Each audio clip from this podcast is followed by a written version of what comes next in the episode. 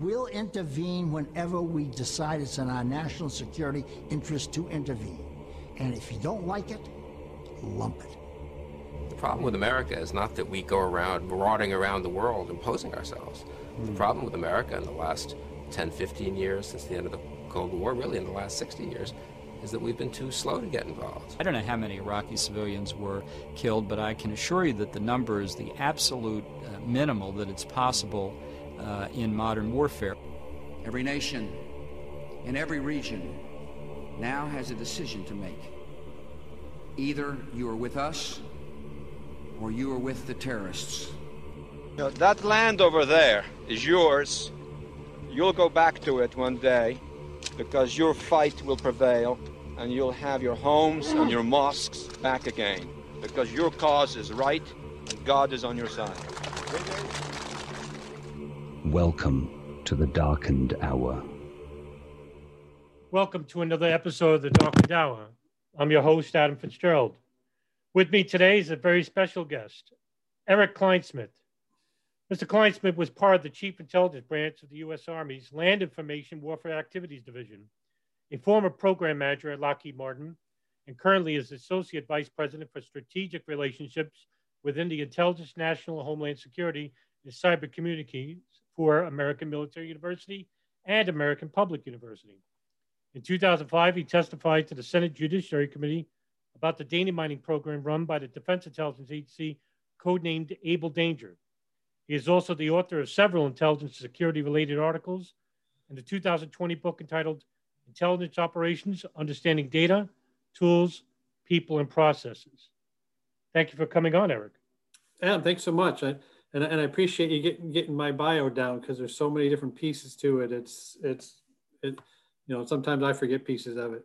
Yeah, no problem. Um, what I'll start off real simple. What is the Land Information Warfare Activities Division, and how did you become part of it? The the land the Land Information Warfare Activity, uh, otherwise known as LIWA, was an organization or a, a unit created within the Army in 1995 and it was to tackle the the recognition that in warfare in the information sphere was just as sphere was just as important as lethal fires. Mm. Uh, so, uh, so for combat operations, and so they rolled in a lot of different aspects under the responsibility of LIWA, and, and, and it included deception, psychological operations, uh, computer network defense, uh, computer network operations, um, operational security. So keeping keeping the the things that your unit is doing a secret or whatever your organization is, and all those pieces required a new line of thinking, a new a new set of skills for both the operators and analysts to work. And so I initially came there from a tour with the Army in Germany, where I was a counterintelligence company commander, and I had about 150 agents, interrogators, and linguists in the Balkans in uh, the first the first uh, uh, peace implementation force into Bosnia in 1996, and I came to the I, I went from there to um, to LIWA. Um, initially in a in a program which was which is really just you know the only thing I can talk about is it, it was a black program the, the, part of what LIWA did. Uh, so I worked that for my first year, and then within uh, with around the second uh, beginning of the second year, I had a colleague that said, you know, they're they're missing their the chief of their intelligence branch. Uh, and the, oh, by the way, the intelligence branch is a mess right now because there's a, there was an internal sexual harassment scandal going on within the mm. within the branch. There was interesting fighting between the different types of folks that were in there, the warrant officers, the the NCOs, the civilians, and then the soldiers were caught in the middle. And so um, I, I, requested by the commander to, to, to, take over it and clean it up and fix it. And in the middle of doing all of that was when our LIWA was just getting involved with the data mining aspect. And so they were building uh, underneath in the, in the second level floor basement of the intelligence and security headquarters on Fort Belvoir, Virginia, they were clearing out all the office spaces and they were building what was called and what is still called the Information Dominance Center. And they brought in a guy from Disney, a guy named Brand Farron, or, or who, who worked, worked for Disney, who designed the Starship Enterprise for the next generation. and he re- rebuilt he built this center down there they removed like 109 cubicles and office spaces and created this center with a huge screen you, if the commander had wanted to sit in his center console seat which was a recaro sports car seat um, and we had different pods and nodules around there but you know that was the flash of it but behind it was a massive effort to build in the, the, the department of defense's really first successful operation at doing data mining. And so that's the, the role that I was in that job when we picked up the able danger piece was, uh, was trying to tackle the, what we call the bleeding edge technology of how to use these data mining tools in operations when before that there was really nothing written about how to do that. How, how did LIWA become part of the Defense Intelligence Agency's covert operation Able Danger, and, and what did it what did it do for them? we we were approached, and, and this was off off of a, a previous mission. And again, uh, you know, when we got when we got in there with with the tools, it took us several months just to figure it out. We were rewriting the book on how to do analysis using data mining tools, and what we quickly understood though is is that our intelligence community and on our anyone doing intelligence operations and any kind of analysis are, are we spent decades investing in collection systems. So the Department of Defense went nuts with the U-2 spy plane, you know, in history, and then the, mm. the SR-71, and then satellites, and then all these different technical collection measures. But they were really over, there was really nothing to handle all the data that was now increasingly come in. So it was overwhelming. So we started using these tools and we were using them on test cases at first to show the capability of what our analysts could do. And one of the first things that we picked up was uh, doing a, a sensing session or doing just a, uh, an, an, analytical piece on how our technology was being stolen by the People's Republic of China. And we did it really as a, we used a sample technology. I think we flipped a coin on which one we were going to use because it, that wasn't the important piece. It was mapping out and showing the results of the tools. Well, that became such a successful uh, analytical project using data mining tools that it reached Capitol Hill.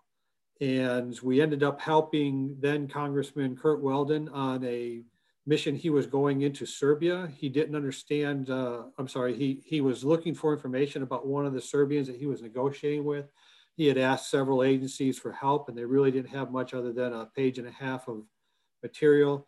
Um, one of our folks who had links with Congress uh, was able to get to him. He, he asked uh, one of our lead scientists who came to our folks and just said, look, can you run something on this guy? So we ran, I think it took us a day and a half and we came up with 18 pages worth of stuff on this guy that we were pulling off of, um, pulling off of both classified and just open source, i.e. the internet uh, on him. And, and you know, he was so impressed that he asked us to do this this technology piece for uh, um, for the, the technology protection mission and how we were having uh, classified technology stolen by our ad, by our adversaries.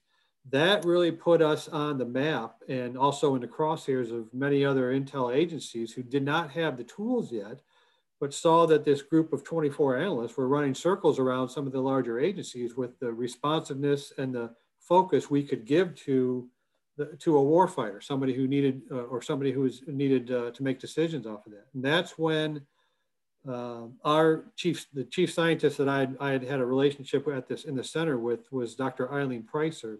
Hmm. She had run, met up with Tony Shaffer and uh, a guy from Special Operations Command, uh, Commander Scott Philpott, and asked, look, these guys from, from Special Operations Command are, are going around DC. They're kind of frustrated with the results they're getting or the priority they're not getting for help in combating Al Qaeda. Could you guys do something like that? And so we just gave them a demonstration of the data mining tools. Um, this had to be, I think it was late December of 90, 99. Yeah, late December. In December 99, we gave them a demonstration. We showed them some of the things that we could do and they really didn't say a lot. They asked some pointed questions, but they left and uh, they called us back again and said, look, we, we, we think we want to get you guys involved with this.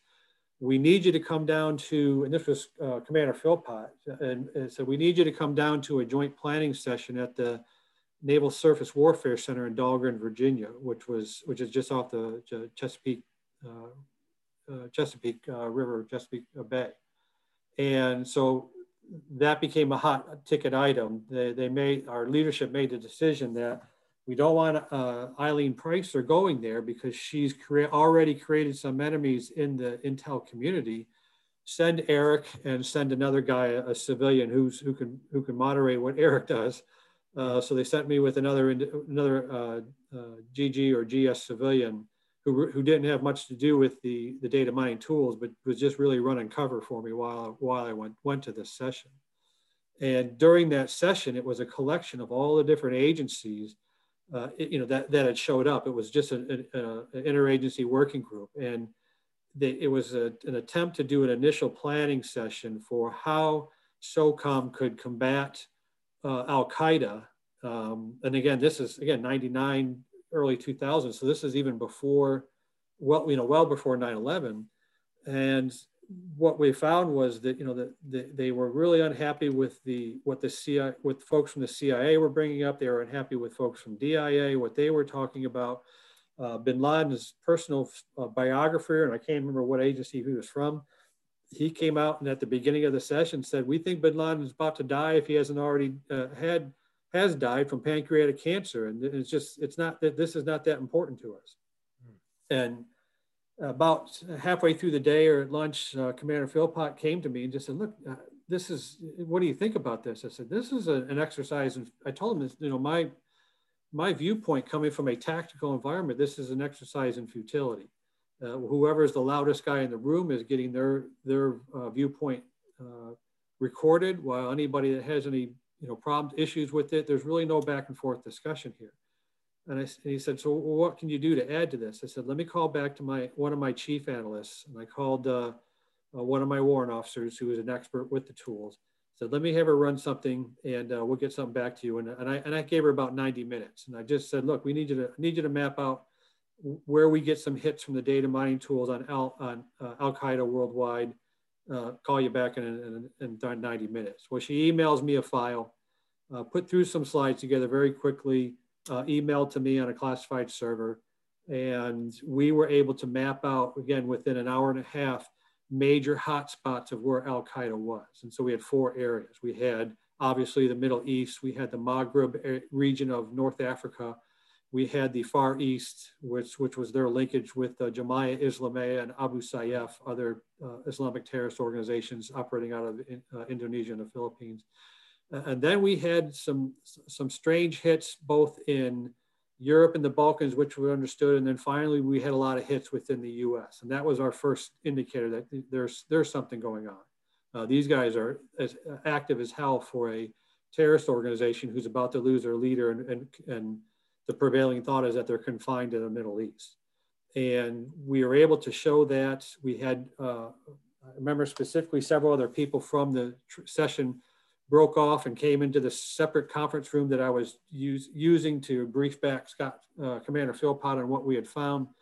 Uh, one of them was a a Navy, commander who had outranked me as a major and was uh, essentially very combative with the whole brief and finally was just giving me all kinds of grief. And one of the things that he said was, you know, this is what you're showing me is nothing that uh, my folks hadn't, hadn't already been working on forever. We know all this information. And I said, yeah, but my folks did it in 90 minutes and we're already caught up.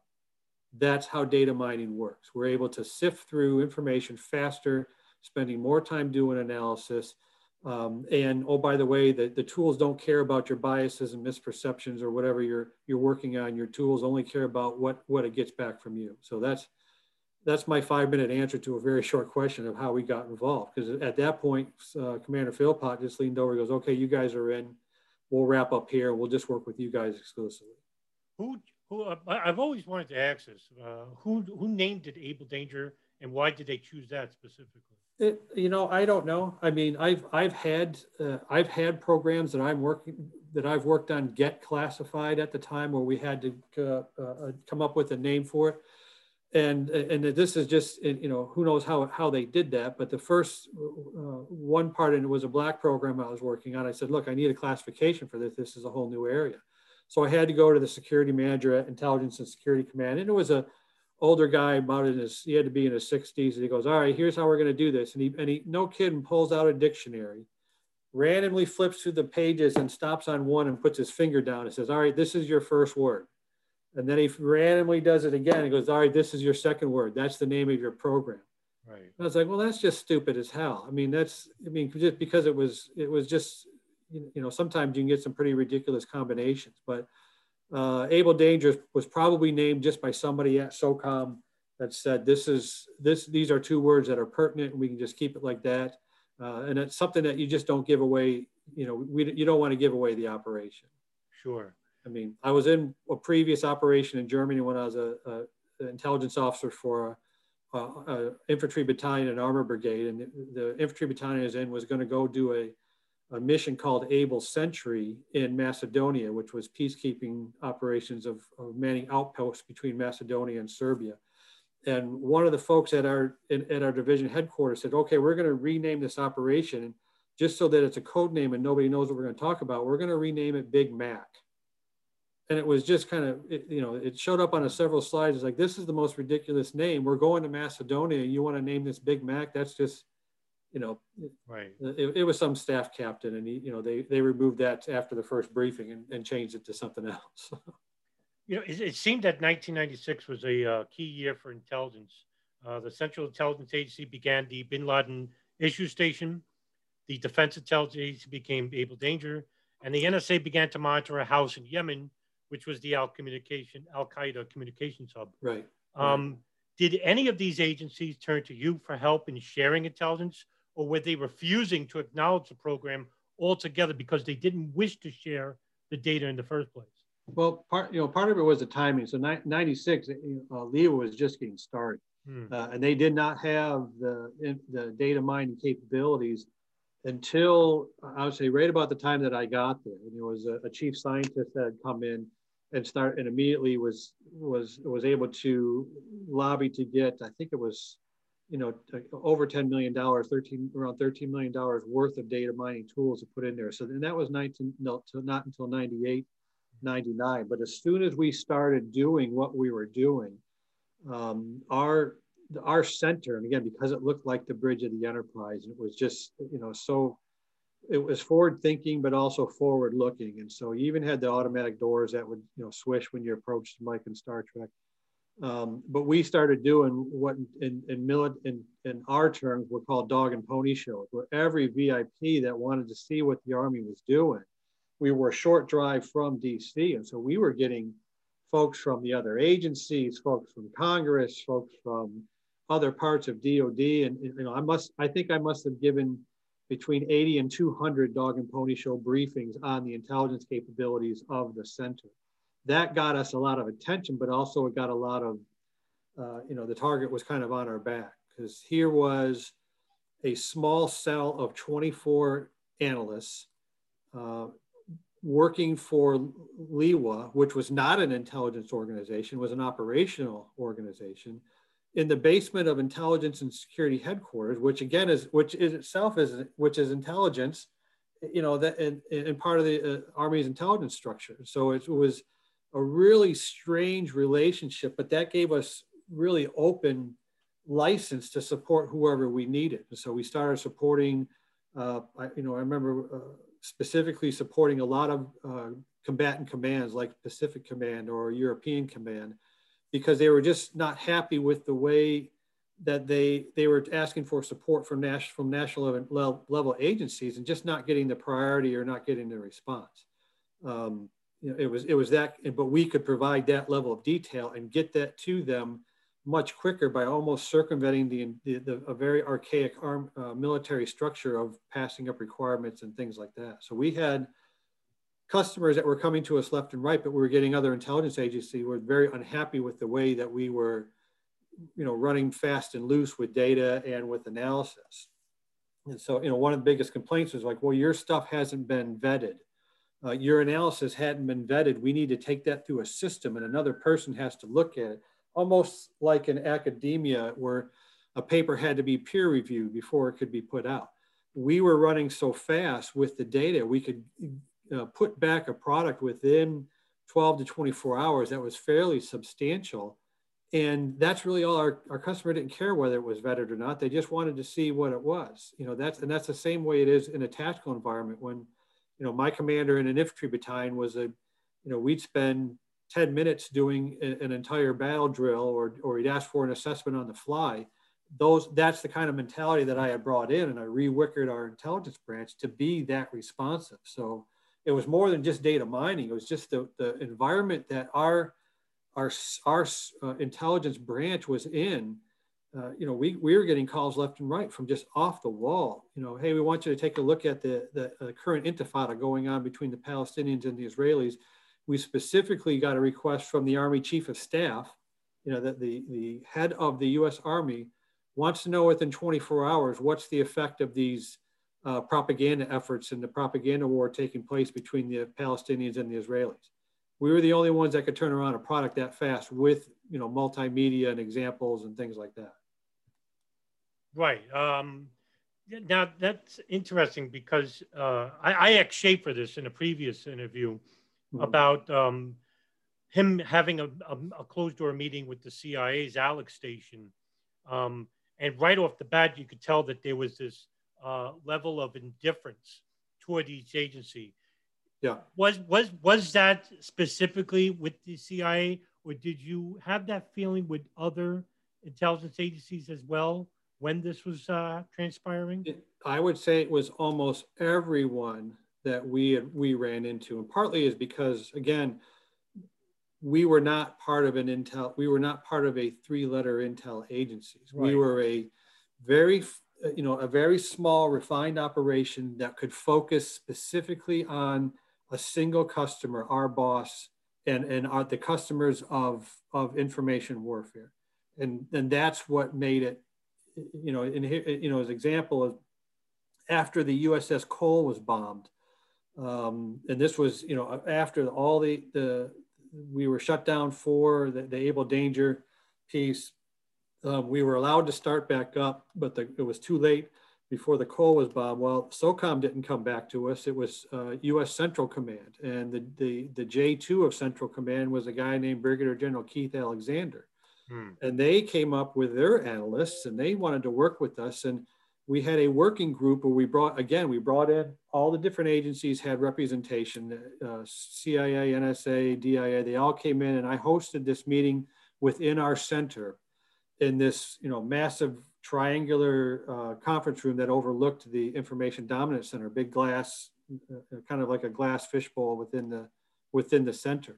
Right. And as we went around the room, you know, everybody introduced themselves with where they came from, and we had one individual come up to us from that came down from NSA, and he basically started out by saying, you know, we're I'm from NSA. Here's all the things I cannot do for you, and his introduction to himself was all the things that he couldn't or wouldn't do and I just kind of blew him off. And I and I asked to speak with him at a break, and I just had him in the room alone with my commander who who, who ran cover for me.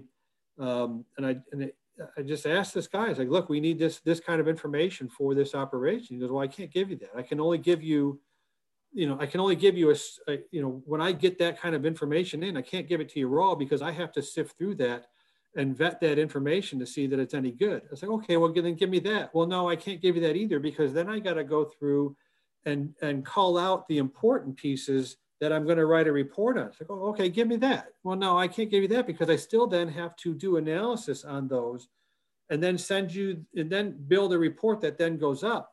And, and I just said, you know what? All right, you're fired. I said, go back to NSA, mm-hmm. tell them that NSA cannot hand, cannot help cannot help us on the USS Cole bombing aftermath uh, analysis. Mm-hmm. Um, tell them that NSA is, is no longer a player in this. And he, he left for the day, he came back the very next day with all kinds of apologies. And, you know, he said, well, we're, we're changing our stance. What can we do to help you? But, and I think that's just an example of the, all the, the resistance that we saw, part, partly because folks that didn't understand data mining, partly because right. they didn't understand or didn't like our organization, the fact that we could use data mining and go and go 10 times as fast as they could, but also, and then partly just because their own culture was based around the, the information is power. Or if I have information, I have that power. If I give that to you freely, I'm giving you my power. I, I really can't afford to do that. We in our agency need to receive credit for everything that we do. And so it's those three things combined that really put a target on our backs to really and really kind of kept us from getting cooperation across several operations. Who from LIWA was involved with the Able Danger program, and was the data mining effective in returning actionable intelligence? Yes, um, we had we kept the, our support to Able Danger within an extremely small group. Right. Um, as I had a branch a, branch of 24 analysts, I uh, only tasked four of us to work it, and I included myself in that. So because we had other missions that were concurrently going on all the time, mm. we had requests for information from again all, from all over uh, DoD. Uh, so we were continually work those. So I peeled off one warrant officer, one civilian Mm-hmm. Uh, I it was and myself from my branch, and then our senior scientist, uh, Dr. Eileen Price. It was four of us that worked that almost, you know, in in an ad hoc cell that we we had put that I had assembled to provide that support, and that was it. So just between the four of us, we're working that, and and again, I had to manage the branch at the same time. So it was, you know, doing my Mm-hmm. doing all my daily routines, doing all my, you know, all the other things that I was responsible for. But then every other piece was working on that, doing doing analysis, doing quality control checks on the analysis that the other the other folks were working on. Now, the was the data mining effective in returning uh, actionable intelligence? Yes, ab- absolutely. And this is this is where it's having a little bit of an understanding of, of what type of analysis we were doing normally when you get a request in, it's something that's very specific. I need to know, um, you know, I need to know about this person and his involvement in this operation, or I need to know about the electrical infrastructure of this part of this country, you know, or that kind of thing. This, what we received from SOCOM wasn't even really anything, it was so general. It was essentially find Al Qaeda worldwide, go. That was it. Mm. And so it was a, as fast as our tools could do, but it was it was really a a way to conduct what the military then called uh, IPB or intelligence preparation of the battlefield or intelligence preparation of the battle space, and they've renamed it several things since then. Uh, but it's really just to find see what we had, just to lay out and create a map, and that's what we started doing was a, a, an analytical process called threat mapping, where you mapped out the locations and dispositions and relationships of all the key players, key accounts, key locations, safe houses, and just kind of lay those out on both a physical and an information map that says this is our map of this organization. Here's who talks to who. Here's the mm. here's the relationships with outside elements, and that's that's really what ha- you have to do that uh, before you can then you know answer more specific questions about who is this guy and where where does he live or something like that and so that's as far as we got when we started doing the data mining as we started mapping out again those four to five key locations or, concentrations of the organization around the world we started uh, fleshing those out as, as much as we could and, and our initial charts that we were creating were just uh, link charts of, of people places and things that that we knew were important that uh, we started sending back to SOCOM. And I know there's a big, you know, during the Able Danger hearings years later, there was a huge question of like, what about the chart? What, you know, which, uh, what about the chart that had Muhammad Atta in the New Jersey cell? Where is that chart or, or, you know, who can verify that he was on there? And my first time I, I heard that question pop up and I was just like, which chart? It's not one chart. We had two dozen charts that we had created we had several different types of products that we had put together. And we, we, and we pulled in uh, a contractor named JD Smith, who then worked for a very small company named uh, Orion, I think it was Orion Technologies or Ryan something or other. It was Ryan Scientific, I believe. Yeah, Ryan Scientific. And so, and they, and I had already worked with him on some pieces for the Balkans, uh, su support to the Balkans, but it, um, again, so, you know, they were even creating charts and sending them to us. And so it was, you know, as a there were so, there were, we we had so many pieces, but all of it was really just to lay out to SOCOM at first, this is kind of where we have the organization today. This is the, you know, the locations and the people and the leadership and the, um, the, the, targets they're going after and, and became a, the basis for a, a really of, of, an analytical technique that I put in my book on threat profiling. On, instead of hmm. like the FBI profiles a serial murderer, is I was able to develop what we had done there and, and into profiling an entire group. And here's how to look at the group's organization, its leadership, its its vulnerabilities, its strengths, its weaknesses, its um, uh, the its uh, social demographics. What's the type of people they recruit? How do they recruit? You know, anything you need to know about an organization. Mm-hmm. That's kind of what we were trying to build, and it was right during that first process, so we could give you know something back to SOCOM, and then have them come back to us like, all right, we're interested in this area here or look, we really, we want to interdict this safe house or whatever. We never got to that point because that's right, right where we were when we were then shut down and given the mm-hmm. orders to cease and desist work on this from uh, DOD lawyers. In, in, January of 2000, Scott Phillpott was part of the team, would meet with uh, General Schoomaker and General Shelton. Yes. And he would brief them on LIWA's capabilities in regards to Able Danger and their data mining. After the meeting, LIWA would become the full intelligence analytical partner. Right. And the Joint Chiefs of Staff were highly impressed with your data mining techniques. Right. It seemed that the Defense Intelligence Agency were not even aware of the data mining techniques you employed. Well, it again, and it was a resistance, you know, not having, you know, exposure to it. again, these are folks uh, I, I, mean, there was one analyst that, that came in that was no kidding part of Operation Desert One, rescuing the American hostages in Iran in 1980. You know, and you know that's how long this guy had had been around. And um, you know, so I don't say he's long in the tooth, but you know, he they were several of these, especially the older folks, were were dead set on their way. Which most right. of the folks we were working with were by that time were, were senior levels. I was one of the youngest you know youngest people involved with a lot of these meetings at, at 33 and uh, and so part of it example is they they just were were uh, downgrading or just simply dismissing the, our the tools themselves and so we, we finally just said look here here's a here's a shot of a tool that we were using um, I think it was called Themescape, which was then developed by Cartia Labs, and it would take about I think we had like 4,000 documents that were laid out like a, a geographic look of a landscape. And so you, it, it, no kidding, looked like an island with peaks and valleys based upon different points of uh, data that how they align with each other in this, in whatever all the documents that you pulled up. And the first thing this, this one of these guys said was just, well, this isn't showing me what I want to see. And we said, yeah, yes, that's the whole problem. It's these tools are not going to show you what you want to see. They're going to tell you what the data is telling. And the data is telling us you know, exactly what we asked for, which was, you know, find Al Qaeda worldwide.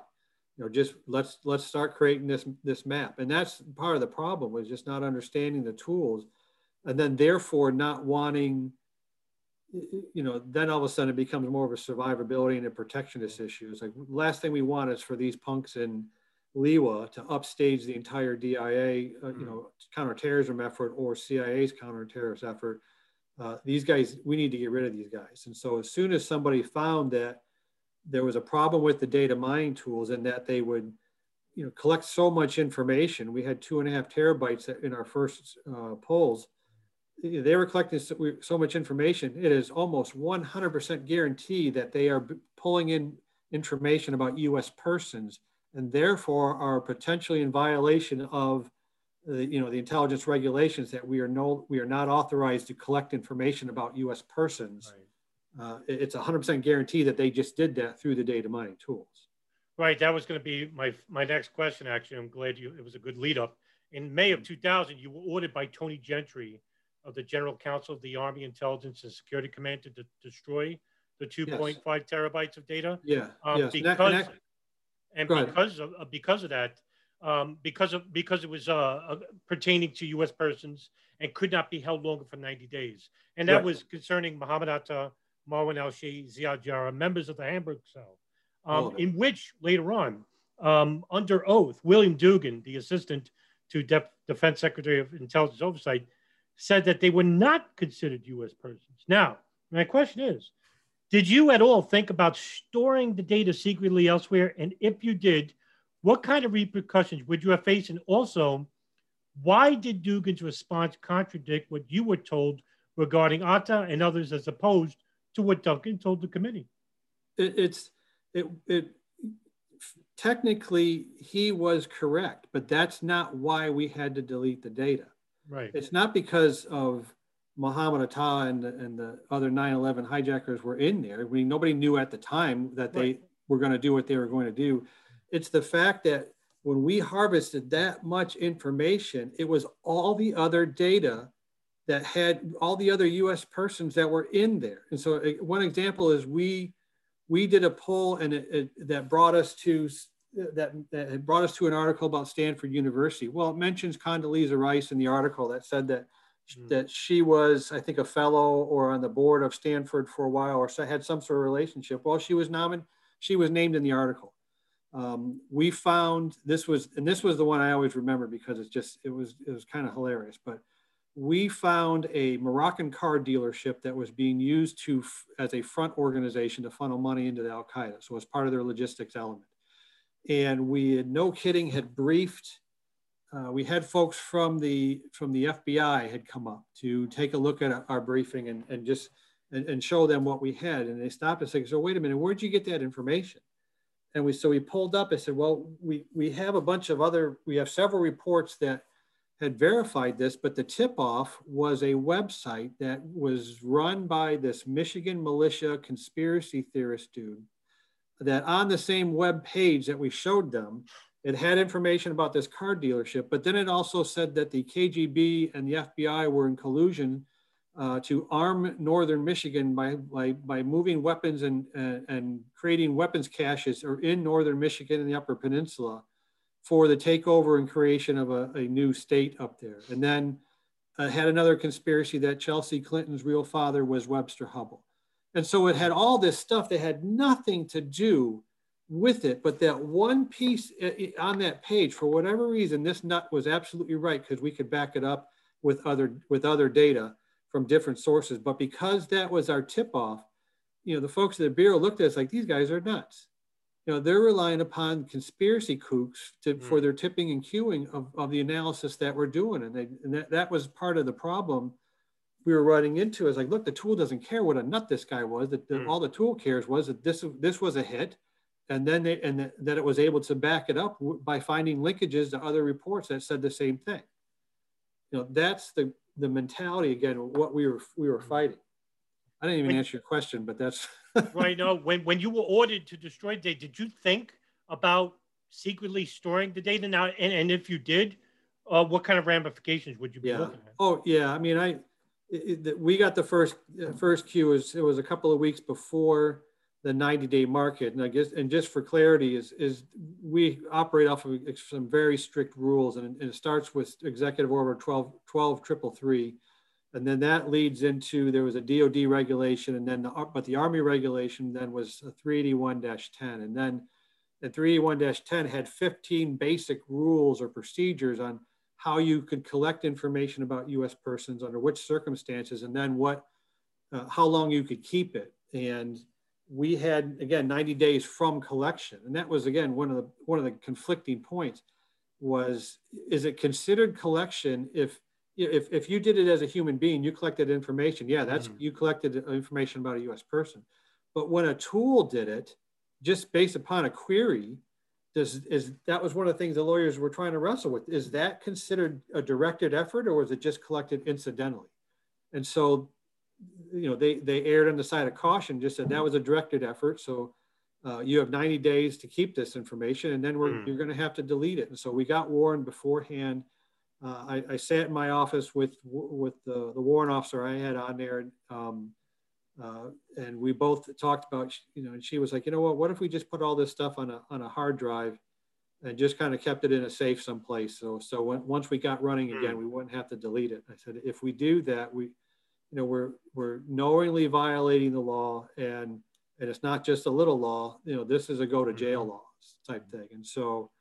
Um, you you know, the day that it occurred, the Captain Gentry came down from the INSCOM legal office. I mean, he was a friend of mine, so it was not a, a hostile interchange right. between us, but he just said, "Look, I'm just I'm, I'm joking with you now, but you, you got to delete it today. You're going to jail."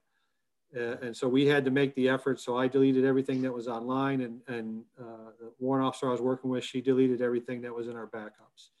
And so, I mean, that's, you know, that's that was about the, you know, yeah, that was a horrible day, but it wasn't as horrible as realizing that that after 9/11 or right, right. when 9/11 hit, you know, that evening we were on the phone with each other, knowing because we knew something was coming. We we knew that there was an operation on its way. We didn't. we couldn't figure it out, but as soon as 9/11 hit, we were all on the phone with each other and said we had them. We had these guys. And right, that was to, the toughest part. And right, just to give some clarity, I was going to ask uh, before Able Danger and because of LIWA managed to collect an enormous amount of open source data regarding two or three cells that were operating inside the United States. Yes. One that was uh, headed by Omar uh, Omar Abdul Rahman, mm-hmm. who was convicted for the landmarks plot yep. and of course Muhammad Atta, right. and also 20 suspects, and, and some of them were involved with the 9/11 attacks. Right. Just to give you some um, some clarity about what kind of information Able right. Danger was able to put. So your Able Danger was considered relatively a success here. It, it was up until the point of when we were stopped. Right. You know, we we had a, a great focus, and this is why I, I titled my book um, understanding data tools, people, and processes, mm-hmm. because that's you know, after 9 11, all kinds of intelligence organizations were popping up all over within the US. And, and a lot of other organizations had figured out, it's like, why should I be 57th in line to get a DIA analyst's right. read on something when I can go hire my own? And I, or I can just put some data and tools in a room and, and have my own dedicated Intel structure. So that's, that's, that's what's changing and is still changing Intel today on how it's run. So the problem is, is that you, can, you just can't put Intel, or I'm sorry, intelligence data and a bunch of tools in a room and say, now I have a capability. It's, you have to have a, a very well thought out and planned and perfect combination of, of data, tools, people, and processes. If just one of those aspects is broken, your intelligence app, uh, operation is worthless is, or hmm. dysfunctional. Mm.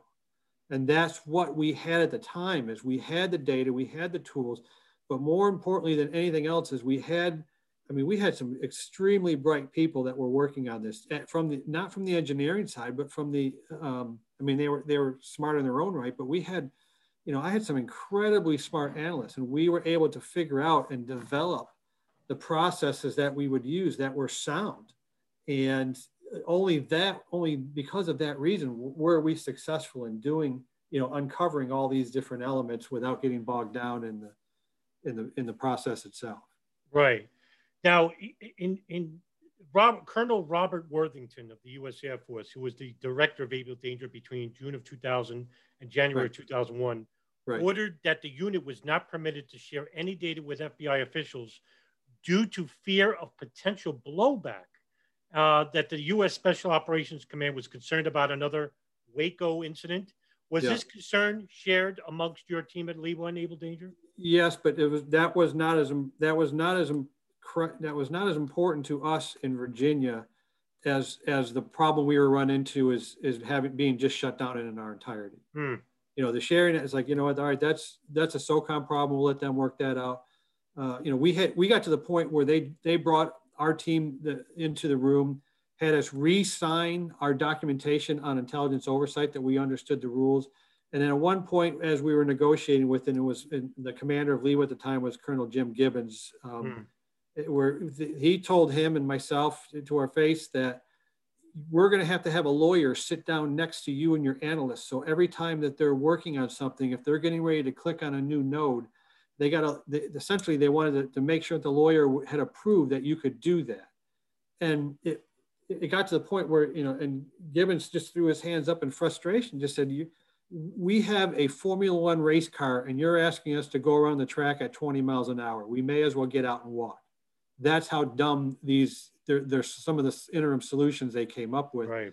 were in order to do that. It's, what's funny is after, after the Cole bombing, um, they, they just, they just threw all those to the wind. And I know after 9 11, you know, again, that's, they mm-hmm. went nuts. I mean, there's a, a, great book by Shane Harris called The Watchers that uh, that I'm featured in that talks about that.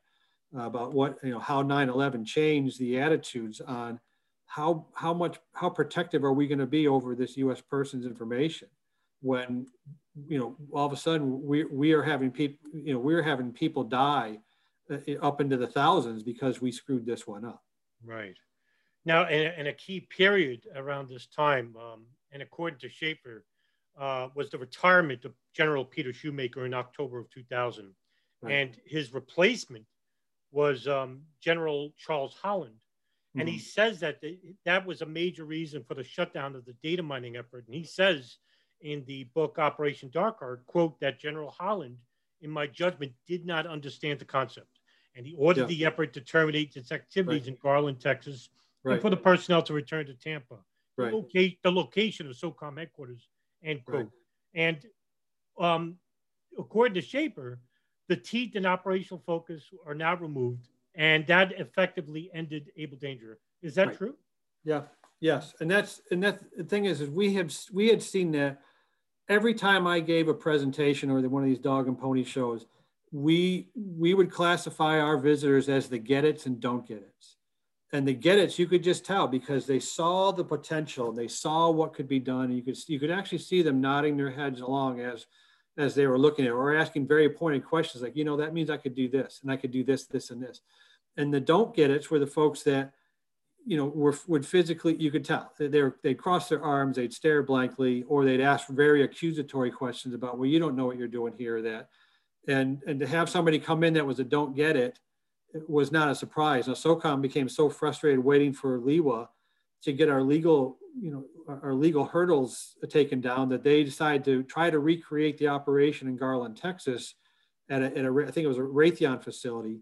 And again, they just threw data and tools into a room, but they didn't have the anal analytical, uh, the, the analysts or the right people and the processes to make it work. So it, was probably better that Holland did that because you know, he was shutting down an operation that wasn't really working as mm. effective as what we could do. And, and yet, uh, just to reiterate more, you guys saw the expansive nature of these terror cells, whereas, yes.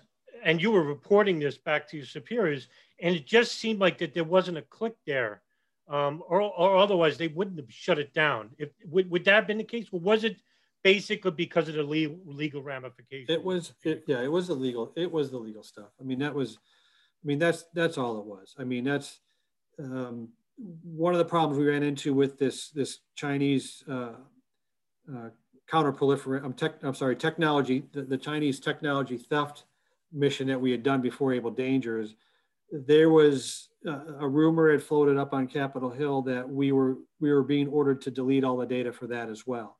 And so we were subpoenaed by, and I, I think it was the House, oh shoot, uh, one of the one of the committees, the House, the House is the House either House Judiciary Committee or, or I can't remember who who did it, but we received a subpoena from Congress to provide all of the data. So we spent the entire week, uh, rest of the week and weekend making photocopies of uh, of all the data that we use, and it turned out into forty to fifty thousand pages of printed material, we had to print these databases out, package them all up, and then send different copies to Congress and to you know everywhere else. And it was the biggest worthless drill in our lives of, of why we, you know, why would we have to do that? Well, it was a fear that the data was going to be lost.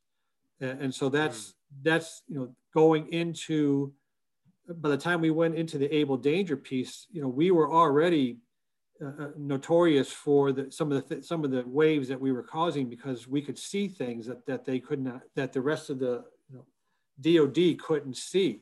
Right. And it, again, we did this a similar technology protection mission was running even was running concurrent to Able Danger, and it was to help the Army understand how technology was being stolen from the Army as a, as a counterintelligence effort.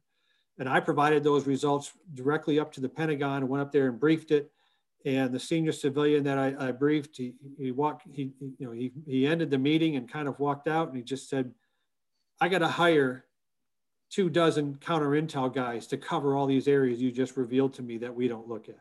Hmm. And, and, it was because I, I, was able to show him in a quick map, and this, this one only took us a few days, of here's how your technology is being stolen. It's being stolen before it's classified. So you have uh, infiltration of foreign nationals within our within our universities that are stealing the technologies as it's being researched, and then you've got partnerships with uh, with U.S. companies that are doing research on classified technology with par partnerships with other foreign companies who are then turning and partnering with uh, with the Chinese or our adversaries, and so they're stealing it that way as well and the army was was again it was shocked by say, by looking at this saying we don't even look at those areas. You know we you know thanks to um, thanks to the you know the, the, the culture created after the Vietnam War there there's no reason to go for our, for U.S. intelligence to go on a U, on a college campus. That's just criminal.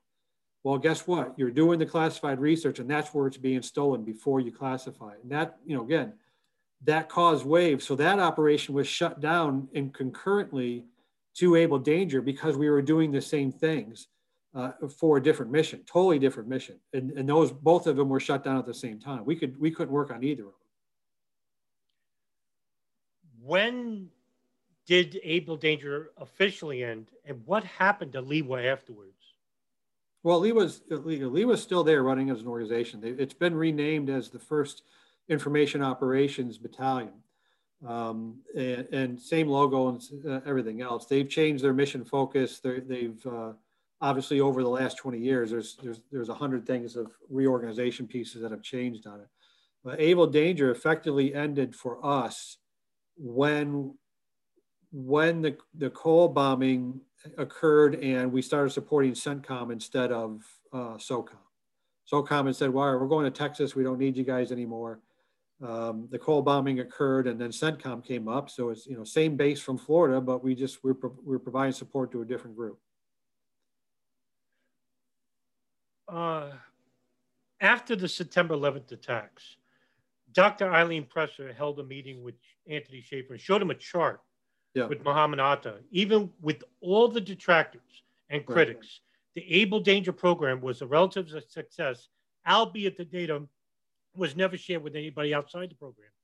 If right. you never were ordered by U.S. Army lawyers to destroy the data, do you believe it could have prevented some or all of the attacks? Yeah, I mean, I, you know, and I testified before the Senate Judiciary Committee. that it's like it just you don't know, but I, I know it would have. Eh, eh, you know, I, I know it would have been you know the data the data that we had worked on by itself would have been a help but if we had been allowed to continue continue to work it and flesh out those areas and vet this, those pieces, yes, absolutely, we, we would have had we would have had a significant influence on on you know events up until that point. After Shaffer was privately interviewed by 9/11 Commission uh, Director Philip Zelikow regarding the Able Danger program, were you or anyone else questioned by the 9/11 Commission? No. Joint House inquiry? No. No. Never never even approached. And we were actually, actually uh, between a couple of us, we were talking about that. God, I wonder when they're going to come down and want to ask, talk, talk to us about that. Well, why do you why do you think that was, by the way? I, I you know, I don't know. I, I, I don't know if it was because of uh, the the troubles that that uh, Shaffer was already having with his on a personal level at the DIA already, so therefore, anything he said could was discounted. Uh, most of us just you know went back went back to doing whatever jobs we were doing. Um, you know, after the military, and you know, it's just you know wasn't it, it wasn't up for us. It, again, it was, and we were providing support to SOCOM. Uh, as as a customer. So a lot of us were hesitant to talk about that just because of how sensitive that mission was. It wasn't until after Ant, uh, uh, Tony Shaffer came forward uh, that you know, I, I, came into work, and at that point, I was still working for INSCOM as a contractor, and I was running a, a training program for them uh, to teach all their analysts how to do how to use data mining tools. Mm. Um, and that that program is actually still running. Um, but the uh, I, I, walked into work, and there were several of my colleagues. There was several retired uh, lieutenant colonels that were in the office, and they were just like, "Hey, did you hear the news?" I said, "I said no. What's up?" I said, there, "There's a uh, Tony Shaffer, this guy came out and he's in the news about saying that these guys had there's an operation that was run right out of INSCOM headquarters that mm-hmm. had, found you know Muhammad Atta, a 9/11 hijacker. And I just said it was like, yeah, you know who the military lead was on that? He goes, who? I said, me. and that afternoon, I was called by uh, a producer from 60 Minutes. I was called by the our lawyer, or the lawyer that was uh, representing Tony at the time, Mark Zaid. And I shortly thereafter, I said, "Time for me to let, call my congressman and let him know that I, that you know, look, you got somebody who was involved. I'm gonna, I'm probably gonna get dragged up there to testify." Right. Now, after it was decided that the 9/11 Commission would not use the information provided by Shaffer, on top of this, the DIA's Inspector General Mike Kingsley uh, had quote unquote significant allegations against Shaffer, which required his uh, top secret SCI to be suspended. Right. What was your reaction to this? And were you or anyone else from the Able Danger program worried about potential blowback from the Defense Department? No, the, the, the only problem I had was a, a, a senior civilian within Intelligence Security Command headquarters who had something against me for the work I was doing at the time, not during Able Danger. And so she had asked uh, to have my clearance revoked and thrown out of the building because using Able Danger as a way to keep me out of keep me out from being a problem for them for the, my current job as a, a trainer and instructor. Um, I, I then found out I had several other civilians that were working in INSCOM headquarters that said they would quit if I got thrown out. And the legal counsel uh, brought me up into his office. Said, "I never knew how many. He was, you'll never know how many good friends you have in this building, because several of them threatened to walk if that if that happened." And I had no idea any of that occurred. I had no idea any of the that was that was going on against Tony Shaffer as, as well until much later. Right. Um, and um, on September 21st of 2005, uh, the Senate Judiciary Committee, headed by Chairman Arlen Specter, heard from yourself and members of the Able Danger team, and you testified at Shaffer's behalf where he could not because of his uh, right. suspension. What was right. the nature of your testimony? Part of it was just was telling the story of that we did exist. This is what we did do. This is why we were stopped, and this is you know the reason why I was the one that had to delete the data. That that was one of the most horrible things to to to, to hear from someone was when I, I walked into the room to testify, and it was just packed wall to wall wall to wall standing room only. It's a very large in a very large room. And I leaned over to the staffer that I'd been working with, and I know it was it was Arlen Specter's uh, uh, chief of staff, and I just asked him, um, uh, no, of one of his staffers, and I said, "Gosh, who are all these people?" And he goes, "Well, about a third of them are the media, are the, about a third of them are other staffers who have, you know, other senators and congressmen who have sent their staffers over to listen, and the remaining third are the families of the victims of 9/11." And that's when it kind of hits, like, "Oh, great! I get to go explain how I had the ability." To possibly prevent 9-11 and yet i'm the one who deleted all the data. That's fantastic. Right.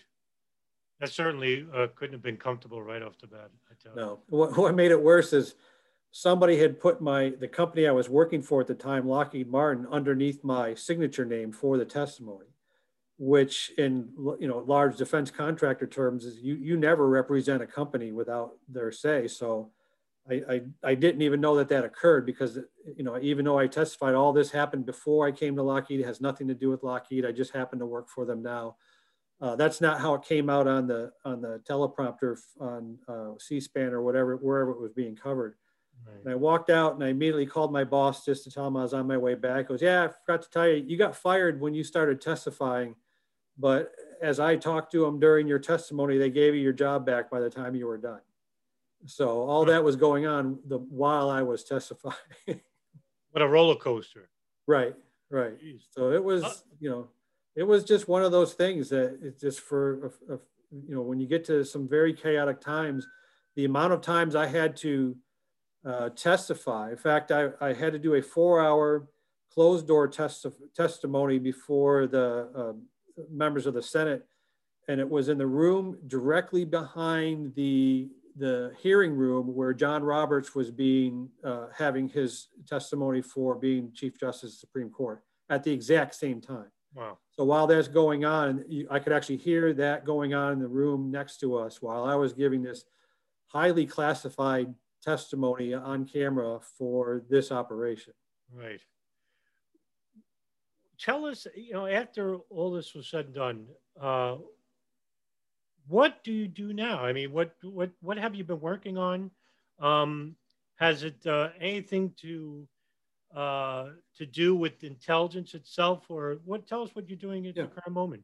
Well, I as after I left the army, again, I went to a, a, a very small company called Sytex that was later bought by Lockheed, and I started a training. I just turned right around and started a training program for the army. We and they gave me like enough money for to hire seven instructors.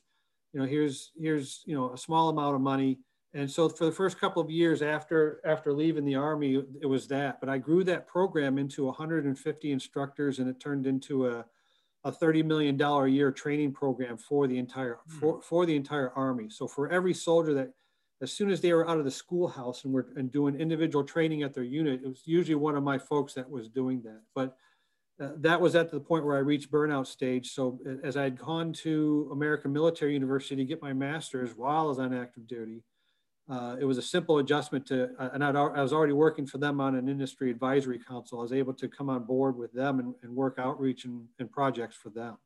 So it's uh, what I do primarily now is work for our school to do partnerships to with with other agencies, with other organizations, whether it's law enforcement, um, and it's really you know more of a uh, organization to organization agreements on evaluate. There's a lot of places where there's a lot of folks doing great stuff for training folks, whether it's, you know, our, our school evaluate those, uh, evaluate those courses for academic credit, or will provide incentives for uh, organizations that have a lot have a lot of students that come to us. I mean, our our school is has one of the largest intelligence studies programs in the world for students. I think the last uh, the, the, largest brick and mortar university in the U.S. And there's it's a school I'm familiar with up in uh, up in Ohio called Mercyhurst College. Mm-hmm. They have roughly 300 students. Uh, our school has upwards close to 4,000 intelligence studies students alone, whether it's bachelor's, master's, or at the doctoral degree. So uh, there's there's no end of different uh, projects and programs that I'm working on for that. One piece that I've gotten into the last couple of years has been on cold cases and because of my involvement in Able Danger, I've, I've I was introduced to and, and started working with a friend of mine who's now I, I consider a fairly close friend out of uh, Los Angeles named Tom Colbert. And he brought me onto a cold case he was working on in 2011 to identify the real identity of the hijacker DB Cooper. And so we've been working that for an incredible length of time. And in the process of which he's there was one uh, history channel documentary that came out on that and we're now currently working on a documentary a five part documentary for netflix about db cooper mm. uh, and uh, who this guy really was and what his life is and, and then on, in the process of working that three more cases that again I, can't talk about which ones they are but they're considered the holy grails of cold cases we started working those as well and we think we've solved two of the three um, to, to, the point where you know, we'll we'll be pretty confident if we're going to go do some investigation some physical digging someplace to see if we can find evidence to, that supports uh, our, our hypothesis hmm. well Erik i thank you very much for the interview today. Thank you very much. I've been wanting to get in contact with you for a while. Sure. And I, I appreciate uh, your time in answering the questions today. Thank sure. you very much for coming on. I know I talk long and I talk fast, but if there's any questions that come up, you know, you think same thing with your listeners. I mean, I, I have I'm on LinkedIn. Uh, I, I tell everybody that I give presentations. Do send me a LinkedIn invite if you got any specific questions. I'm happy to answer them. That's that's part of my job, so it's it's no big deal. Thank you for coming on, Erik. Sure. And we'll